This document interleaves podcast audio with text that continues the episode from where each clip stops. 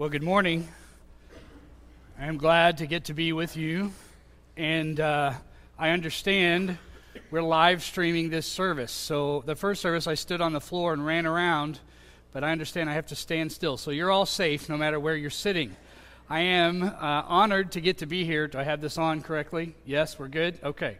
I am honored to get to be here, and it's a sacred trust, I know, um, for Pastor Roger, uh, who is a, a bit of a uh, hero in my mind, anybody that will take on uh, Bob Caldwell and Brad Russell and Brett Jones. I know all of those brothers. And so, uh, what a ministry you have here, both of the people of this community and then those three guys. It's a, that's a lot to bear. So I didn't know how much we needed to be praying for you until I put all that together. And so we're going to move you up the prayer list. I just want you to know that. Um, I am actually totally kidding. I love all of those three guys like brothers. And I'll tell you a little bit more about that here in a minute. Because I see some of you have your eyebrows down, you're angry, and you're ready to fight. I was just kidding. It was a joke. Just kidding about that. Some of you were laughing because you know Bob well enough to know what I'm talking about. But he and I have been friends, as he mentioned, for a long, long time. And uh, I consider it an honor uh, every time I get the chance to have an opportunity to talk about Jesus and for your pastor in his kindness and grace to extend that invitation to me is certainly a sacred trust. And it's, uh, it's just fun to get to be anywhere, isn't it? Um, my mom used to say that all the time son, you'll get old enough one of these days well, you'll appreciate just being anywhere. And I, I think I've reached that place already. I feel a little bit lonely. Uh, you all are incredibly friendly, and most of you are smiling, and so I feel at home, but I'd never feel at home when I'm away from my family, so I at least wanted you to see their faces. Uh, I have uh, three daughters and my spouse, so I'm surrounded by women. Anybody? Can I get an amen? Are there any men who would just have a special prayer time afterwards? Okay, all right. My wife got me a t shirt uh, for Father's Day that said, Outnumbered Dad of Girls. I wear it as often as I can just to get the sympathy uh, that is necessary. This is Alexandria. She is eight. She loves all things bugs and creatures and animals except for bees. We found that out. She's not a huge fan of snakes, and I'm grateful for that.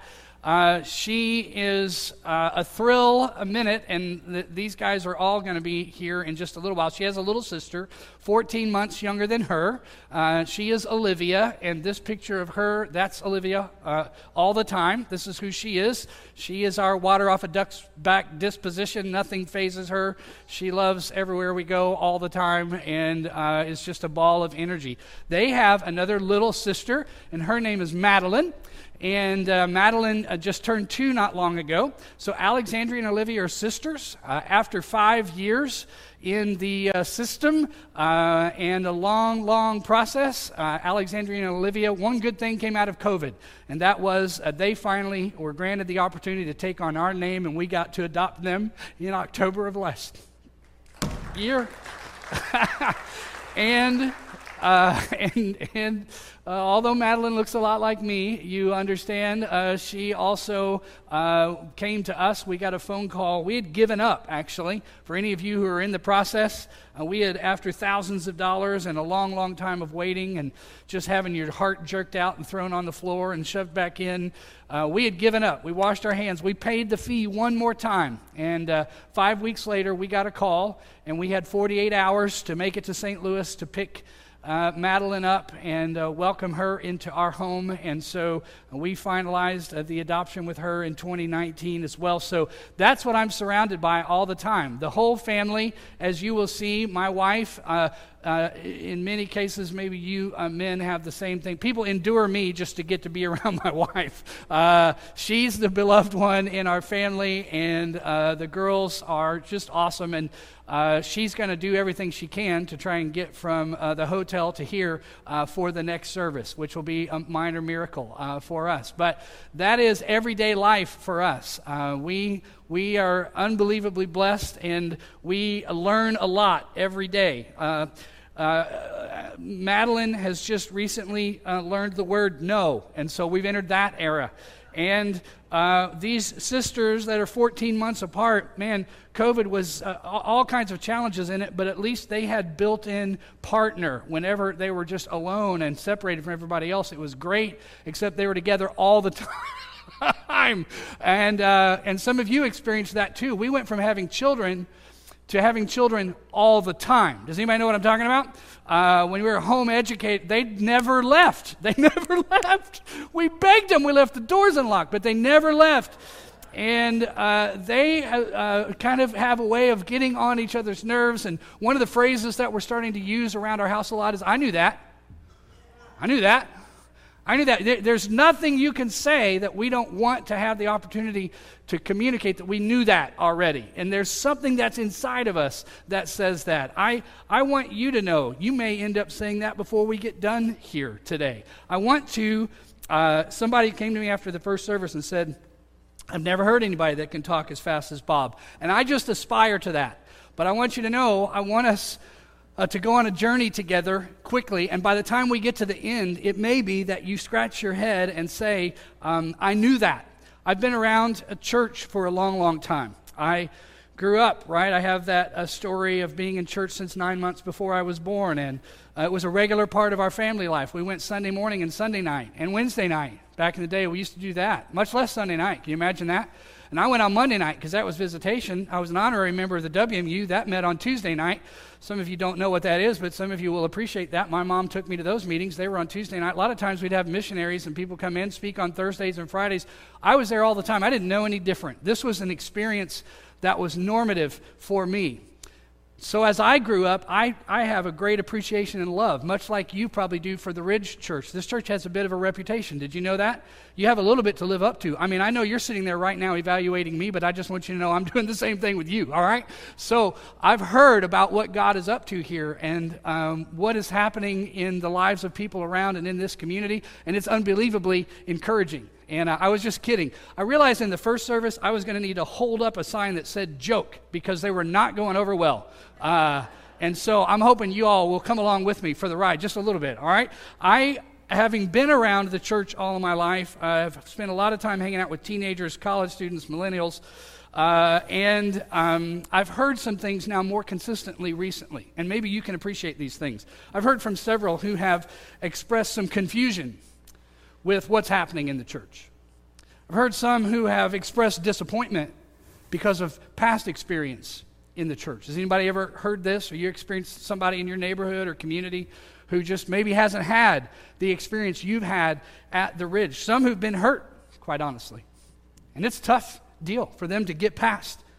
Some who've even gone as far with me to express frustration because for them, to the best of their ability, what they know as church or the experience that they've had has, has left them wanting. And it has led to some questions whenever people feel like they can be honest of like, Matt, why, why, would I, why would I care about the mission of God? Why would I, why would I care uh, about what God is up to? what's the motivation to want to take part in the mission of that? Uh, students who I've talked to, they hear about all these high school students and middle school students are going to come this week and, and be a part of serving all over in this community. And they go, it doesn't register with them. They don't even get that or understand that. Why would I want to be a part of the body of Christ at the Ridge? I mean, I'm, I'm curious. Maybe you could just catch me after the service and tell me this is why I'm a part of the body of Christ at the Ridge. But there's some other people that may have that question as well. What, why would I want to have anything to do with religion? I've seen that Oh, why would I want to have anything to do with Christians? I've seen how they act. Why would I, why would I want to have anything to do with the church? And I, I want to make a prediction. This may be the day you show up for the public gathering of the body of Christ here at the Ridge and be tempted to leave yourself saying, I knew that. Right? Just go ahead and get ready. We'll just practice. Just turn to the person next to you and say, I knew that. I knew that. Right? You're, you're going to say that here again in just a few minutes. But if we could, for just a couple of minutes, talk about those questions, I think they're important. I don't know that anybody in this room is asking them, but I think there's a lot of people you're going to rub shoulders with when you leave this place that are asking this question. Why, why would I care about what's happening at the Ridge? Why would I care about the mission of God? Why, why would I want to be a part of something like that? I have a very simple answer for you. I'm going to give you the punchline right at the beginning, then you can cash out. Are you ready? Here's the why Jesus. That's it. Jesus. You got, you gotta, you gotta know Jesus. The point is Jesus. Jesus is the draw. Jesus is the attraction. Jesus is the point. A while back, I was a part of a meeting with a group of people who were exploring the life of Jesus. They had some questions about it, and they wanted to explore his call to people to become followers of his. And so, what we did was we decided to just um, read the Gospels, these first four books in the New Testament that really are the recounting, the retelling of the life and ministry of the life of Jesus Matthew, Mark, Luke, and John. Right? So we kind of gave everybody an assignment, and I had the assignment ultimately to read the Gospel of Mark, which I read several times in the process. Now, I just want to prepare you. I don't know if you have a Bible, read the Bible. Uh, reference the Bible. I'm assuming your pastor preaches from the Bible. Is that a fa- is that a fair assessment? You guys are familiar with this book? All right, so maybe you have one. I see some of you smiling, you're coming along. Some of you are still not sure. And I just want you to know, I already have a full time therapist. All right, so, uh, but if you have a Bible, maybe you will pull it out because I want you to verify this. Just follow along with me. As you do that, you may want to reach down there in the pew, grab the buckle, pull it across, buckle up because we're going to cover some ground. And I want to invite you to listen because I discovered something as I was walking through this experiment, right? This is kind of an experiment with this group of people. I just read the Gospel of Mark over and over, and the idea was to listen as we read for themes. And, and I believe, because of what the Bible says about itself, that the Holy Spirit is present right here and right now, and He has something He wants to say to you. And it may be different than what He wants to say to the person next to you. And you may hear something you think the person next to you needs to hear, and you may be tempted to let them know that. But, but the real key is for you to listen to what the Holy Spirit wants to say to you. Are you ready for this? All right, I don't think so, but we're going to try it anyway, all right? So we're going to cover about eight chapters. And I know you, that makes many of you very nervous, but you just stick with me because we're going to move fast. In Mark chapter 1, Jesus arrives in Galilee proclaiming the gospel of God. I was just sitting with a brother who'd been in church for 35 years. And then as we were reading through Mark, we got to Mark at the right there kind of in the middle, and he said, "Now wait a minute. Jesus came declaring the gospel of God. Jesus hadn't died yet. He hadn't come back to life yet. How could Jesus be talking about the gospel? Are you tracking with me? Because he had the gospel as Romans 3:23, for all of sin and fall short of the glory. Romans 6.23, for the wages of sin is death, but the gift of God is eternal life through Jesus Christ. Romans 10, 9, and 10, right? If we'll confess our sins. Uh, Romans, or John 3.16, right? He, he knew a presentation of the gospel that included a select portion of the life of Jesus, but it blew his mind when Jesus, before he died, was declaring the gospel. And he stopped me and he said, wait, what's this gospel? If the gospel is not what I've believed for so long, then what is the gospel that he's preaching? And I know you're thinking that's a setup question. You're going to give us the answer, and I'm not. You're going to have to go read it for yourself. But Jesus declared the gospel. The time is fulfilled. The kingdom of God is at hand. Repent and believe in the gospel. In verses 16 through 20, Jesus calls some fishermen, and he invites them to do something. Does anybody know what he invited them to do? Two words, starts with F, rhymes with balo T. He says, Follow me, right? Are you going to keep asking us questions? I am, all right? First, right there in chapter 1, verses 21 through 28, we see Jesus teaching in the synagogue. And you know what happened whenever Jesus taught in the synagogue? All of the people were astonished. I'm not asking you to do this for me. I'm just saying next week when you come in, search the room and look for the faces that look astonished. Have you done this lately? I have this secret dream of sneaking into churches and hiding in the baptistry and videotaping us while we're worshiping. And then just creating a compilation video and showing it to us later and just asking us as we worship the living God of the universe who made all things, right, and taken our life and transferred it from death to life. I just want to look at us while we're singing those songs to Him. And I, this is just my twisted so I, I, apologize. You're thinking, why is Roger letting you preach? You should actually just go get some help. But I, I think this in my head God, what is it that you're after in this regard? And how did we get from Mark chapter 1 to where we are today? I think it's a worthwhile question. When we see Jesus teaching, it says the people were astonished. And then Jesus healed a demon possessed man. And all the people at the church house that day were amazed. And Jesus' fame began to spread everywhere. Everybody knew who he was. We're only in chapter 1, verses 29 through 34. Jesus heals Simon's mother in law. All the sick, those who were oppressed by demons, were brought to Jesus. The whole city gathered at the door to see who? Jesus. Jesus healed many who were sick with various diseases and he cast out demons. Verses 40 through 45. Jesus has compassion for a leper and he heals him. We're already to chapter 2. Verses 1 through 12, Jesus heals a paralytic. This is an awesome story, right? there's a packed out crowd to hear Jesus already. We're just in chapter 2, but they've come to hear him preach the word, proclaim the gospel. And there were some friends who had a sick friend, and they were trying to get him to Jesus, but the crowd was too big. There were so many people they couldn't even get to the door of the house, so they took him up on the roof, they tore a hole, and they lowered their friend down in the middle of the room in order for him to get to who? Jesus, right? I'm not going to trick you, by the way, and substitute a name in later. You can just go ahead and get comfortable with saying Jesus. It's the answer to the question, right? Second grade boys Sunday school class. Have you heard about this? Teacher was standing in front of the second grade boys Sunday school class and said, Boys, what's brown, furry, has a long tail, stores up nuts in the winter? Got blank stares all the way around the room. Finally, one little boy raised his hand and said, um, I squirrel, but I'm going to say Jesus.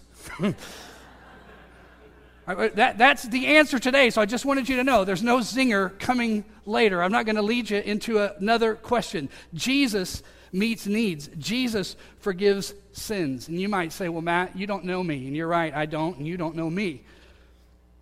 You may say, I, am I'm, I'm, uh, I'm on par with a whole nother level of sinner. I, I, I know my story, and it can't be possible for Jesus to actually forgive me.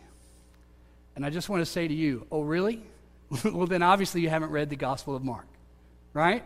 Because in Mark chapter 2, verses 1 through 12, or Mark chapter 2, verses 13 through 17, we see Jesus invite Levi, Matthew, a, a, hated person in community, a tax collector. He invites him to come and follow him. And Levi doesn't know any better. He doesn't try and get his friends to come to the synagogue. He just brings Jesus to his house. He didn't know any better than to do this, right?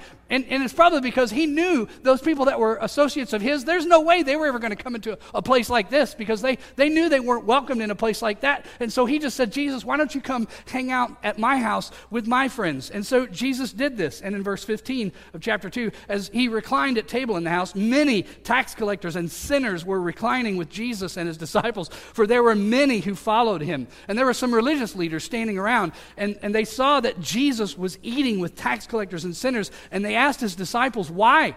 That can't be right. That's not appropriate. Why is he doing these kinds of things? And Jesus said to them, Those who are well have no need of a physician, but those who are sick. I came not to call the righteous, but sinners. I came to hang out with the outcast and the tax collector and the sinner. This is exactly who Jesus goes to and invites into relationship with him. We're going all the way to chapter 5 to see that Jesus heals a man with a demon who lived out among the tombs. No one could bind this man. No shackles or chains could hold him. Nobody had the strength to subdue him. It's an unbelievable story. Night and day is this man out crying and screaming and cutting himself. And then Jesus arrives, and everything changes. And he heals him. And people find out that this guy, who they knew about, who was the most jacked up guy in the community, something had changed about him. And they come out because they heard the story and they couldn't believe it was true and they wanted to see it with their own eyes. And they come out and see in verse 15.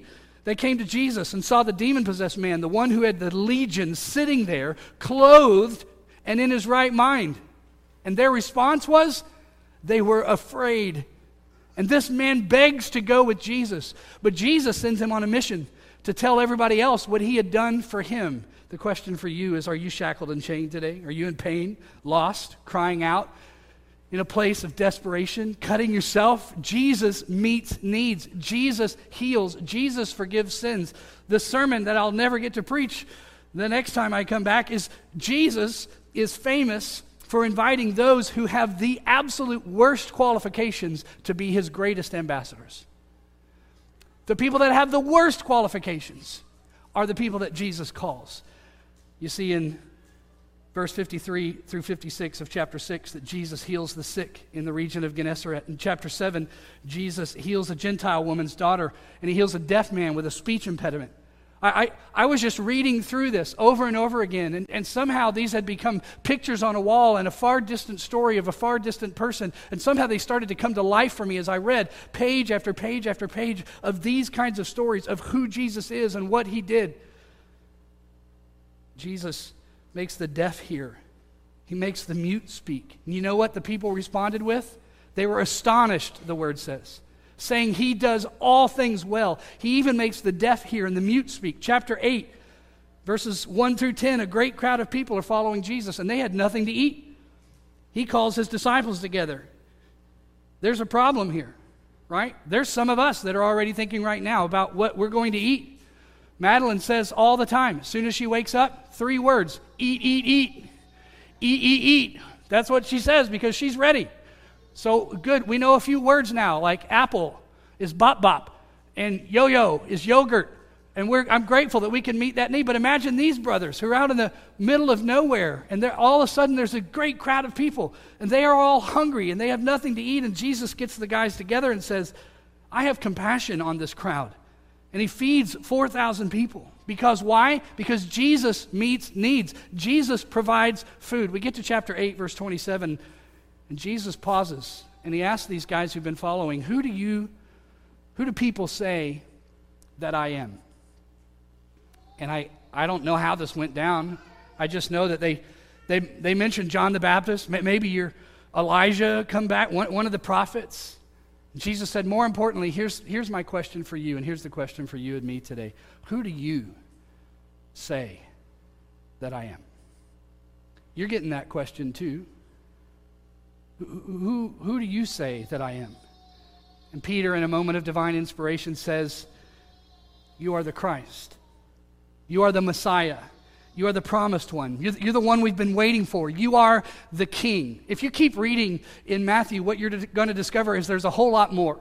In Mark, sorry, in a whole lot more. There's more in Matthew too. But in Mark, you're going to discover there's more compassion, when he heals a, a boy possessed by a spirit. You're going to realize there's more invitations to little children to come to him. There's, there's more love, even for those who love the stuff of earth more than they love him. Jesus loves still. There's, there's more patience with close followers of his who want to fight over status and power and argue about who's the greatest in the kingdom. There's, there's more attention for those cast out by society and left to beg. There's more honor for those forgotten by society who, who actually outgive all the people with all of the resources that live in that society. There's, there's more grace and love for those who deny Jesus, who betray Jesus, who run away from Jesus. This is who Jesus is. This is how he lived. This is how he loves. Jesus is the draw. He's the main attraction. He is the point. He is healer and savior and deliverer and Lord and friend and king. And Jesus is amazing.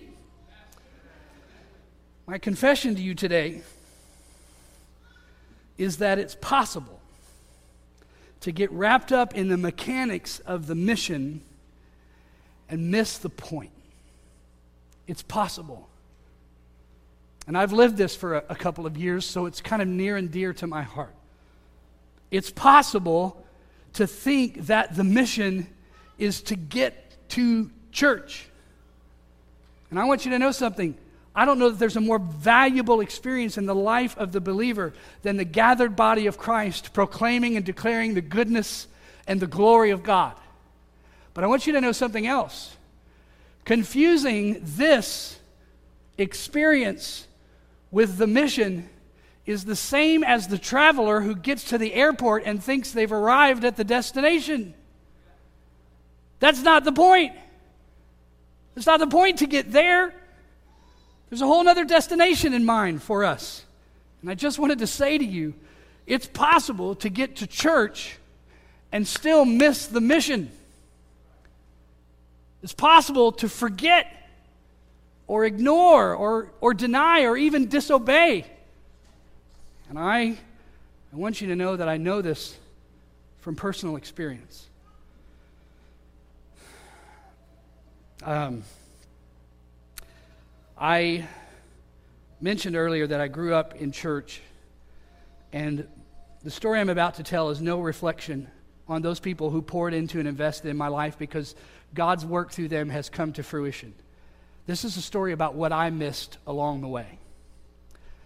I graduated from high school and I went off to the higher educational learning institution in Hillsboro, Missouri called Jefferson College and I was there for a year, and then I transferred to Southeast Missouri State in, I'm sorry, I already started to wander. I'm supposed to stay in the box. Uh, I transferred to Southeast Missouri State in Cape Girardeau. And I didn't know any better than to go show up at the Baptist Student Union. You've ever heard of these things? And that's when I met a guy named Mike Perry. And under his leadership and influence, he's still a dear brother to this day. Uh, I got involved in that work there. And early on in my connection there, they started talking about taking students on a retreat. And I love the idea of that. And I love the idea of that because mostly what I heard when they talked about it was that there was going to be food and there were going to be girls. That was really the draw for me. I just want you to know, I hope I've matured some since those days, but I was pretty shallow at that stage of the game. And I heard those two things and I said, sign me up. I don't want to stay here. I'm not going to study. That's not what college is for. So let's go on a retreat. So I went on this retreat and I had uh, my thought in mind of what was going to happen here, and I was busy about making my connections. And then in the middle of this retreat, they decided they were going to drop some guy who was going to lead us in singing some songs, and then they invited this other guy in to talk to us, right? And I thought, I can survive that. I've heard this all before. I already know this stuff, right? I mean, how many collective Sunday school lessons do you think this group of people right here has heard? Bajillion? How many sermons do you think we've all heard? Right? How, how many have we put into action? That's a whole other session. But I, I sat down for the devotional time and I was kind of tuning out until this guy started talking. And then when he started talking, I was sucked in. Now, I'm telling you, this is no reflection on anybody else. This is where God had my heart. But as this guy began to talk about Jesus, he was talking about Jesus that I was unfamiliar with, right? My Jesus was kind of safely tucked away. He was kind of an FCA, I'll give a tip of the hat nod to Jesus. This is my experience. He's not really in control of my life kind of Jesus, but I'm, I'm going to go to church on weekends and I'm going to try not to use profanity and I'm going to, you know, all of the list of rules that I had. That, that was the kind of Jesus that I was knowing and worshiping at that stage of the game. But when this guy started talking about Jesus, something started happening inside of me because when he talked about Jesus, he talked as if he actually knew him, right? You ever been around somebody like this? Like when they talk about Jesus, I, I, I'm, I'm not connecting. He's talking as if he had a conversation with him today or just a few minutes ago. And then he's talking about the things that he's doing in his life and the change that is bringing about. And I went from laid back, casual observer to leaned in, trying to, to, to really connect with what this guy was saying. And the, the great thing about the retreat was this was a guy later that I was talking to out on the basketball court, or we were just kind of hanging out, walking, or, or, or talking about the things that he was saying and, and we struck up a friendship. Later, I decided that there was a girl that I wanted to uh, pursue, and she was at the same university where this guy was. So I called him up, kind of really out of the blue, and said, Hey, I'm coming there. I'm, I'm hoping to, you know, use all the skills of woo that I have, uh, but I need a place to stay. Would you mind if I came and stayed with you? He said, Oh, yeah, absolutely. I didn't realize I was taking my life in my hands when I did that, but I got there and his place left a little be desired. It was a mobile home. Uh, it, it, it, hadn't been cleaned in a while, and he walked me in to where I was going to sleep. And this was before the days of futons. These didn't even, he just walked over to the couch and he pulled the bottom out, and the back just fell down. And then a cloud of dust came up, and he said, Here's where you'll be sleeping. But I didn't care because I was in college. I mean, I hadn't slept on sheets, and I don't even know how long. So uh, I threw my bag down there, and, and uh, I went out and uh, did my best to try and you know gain the attention and affection of this girl. And then uh, I came back to his trailer at about 11:30 that night and uh, 11.30 at night in the life of a college student it's like 2 o'clock in the afternoon right? And so we, we were like well what, what are we going to do now? And uh, i said man your town what do you want to do? He said oh no no no. No you're the guest. And so you, you tell me what you want to do. And i said listen I, have you been to bolivar? Sorry if you're from bolivar right? I mean it's not like there's a long laundry list of things to do right here in bolivar. I said, so you're going to have to tell me. He said well i tell you what let's do lynn. Uh, let's, uh, let's go down to the square and tell people about jesus uh, that, that, that wasn't even in my top 10 list of things that I wanted to do. But I couldn't say no.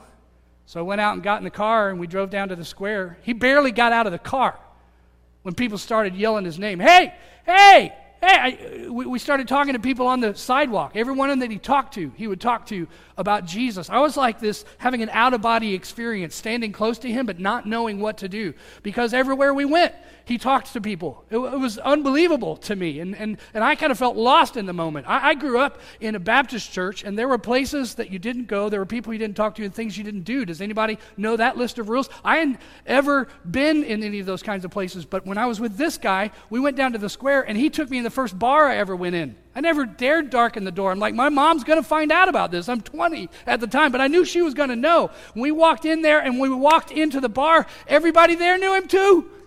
They started yelling out his name. Hey, Hey, hey, well, glad you're here. They started calling him nicknames, quite honestly. They started calling him like Rev and Hey, Preacher Man, right? And uh, the bartender put a glass of milk up on the bar, and we're playing pool, and he's having conversations with all these people. And I, I, I, I had no idea what to say in the moment, and it wasn't very long before we were over in the corner at a wooden chair on our knees, and a guy was giving his life to Jesus. I'd never seen anything like that in my life. That's no reflection on any of the people who poured their lives into me. I had somehow missed it. We went back out, got in his car, drove back to his trailer.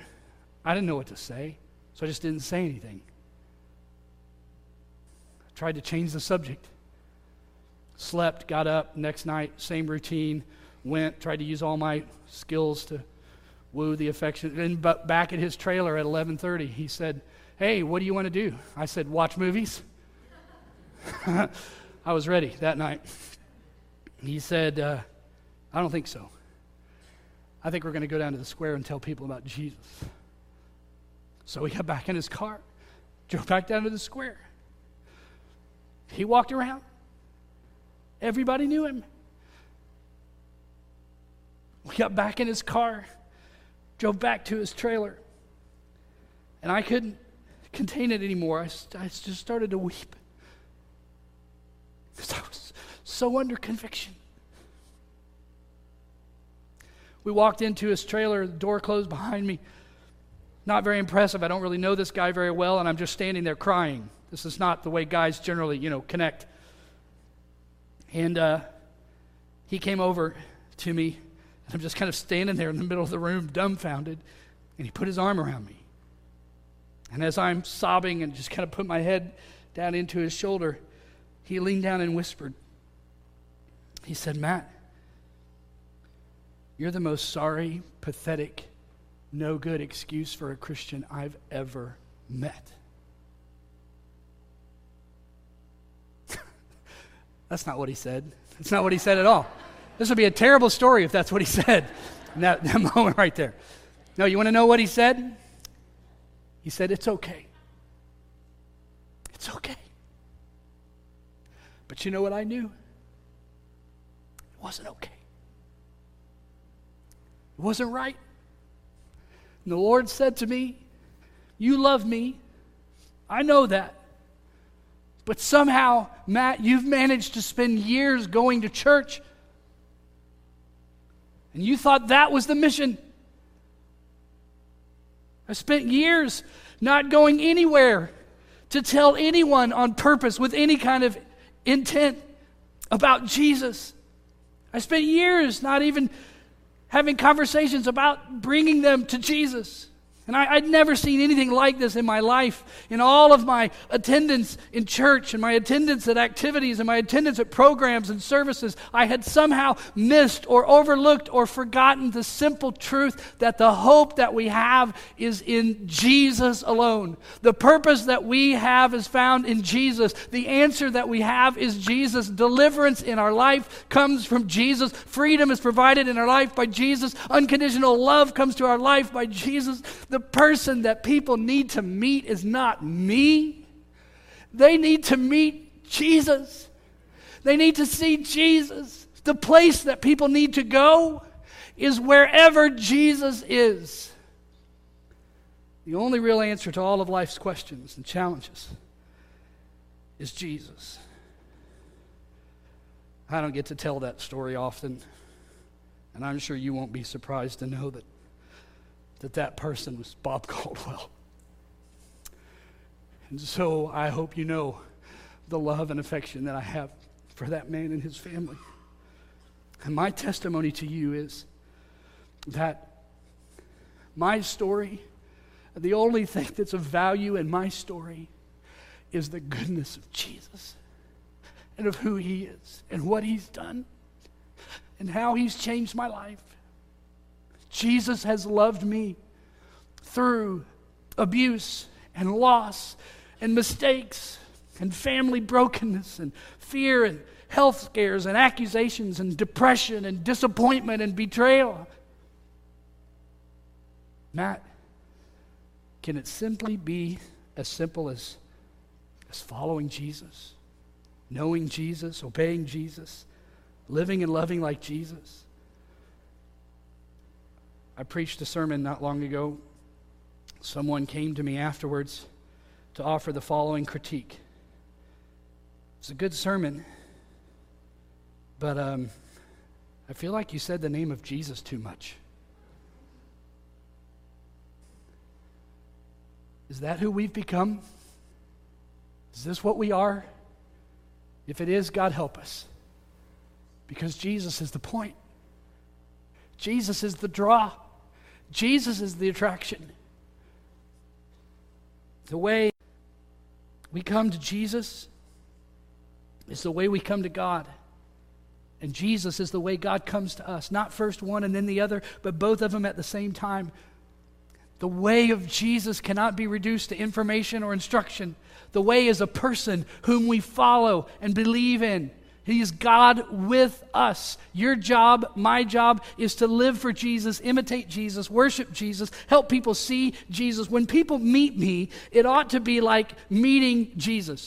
when people come to the ridge, when they walk through the doors, they ought to encounter Jesus. I mean, for Pete's sake, when they hit the parking lot, maybe when they get within three mile radius, they ought to experience Jesus. When I interact with my wife and my children, it ought to be like they are interacting with Jesus.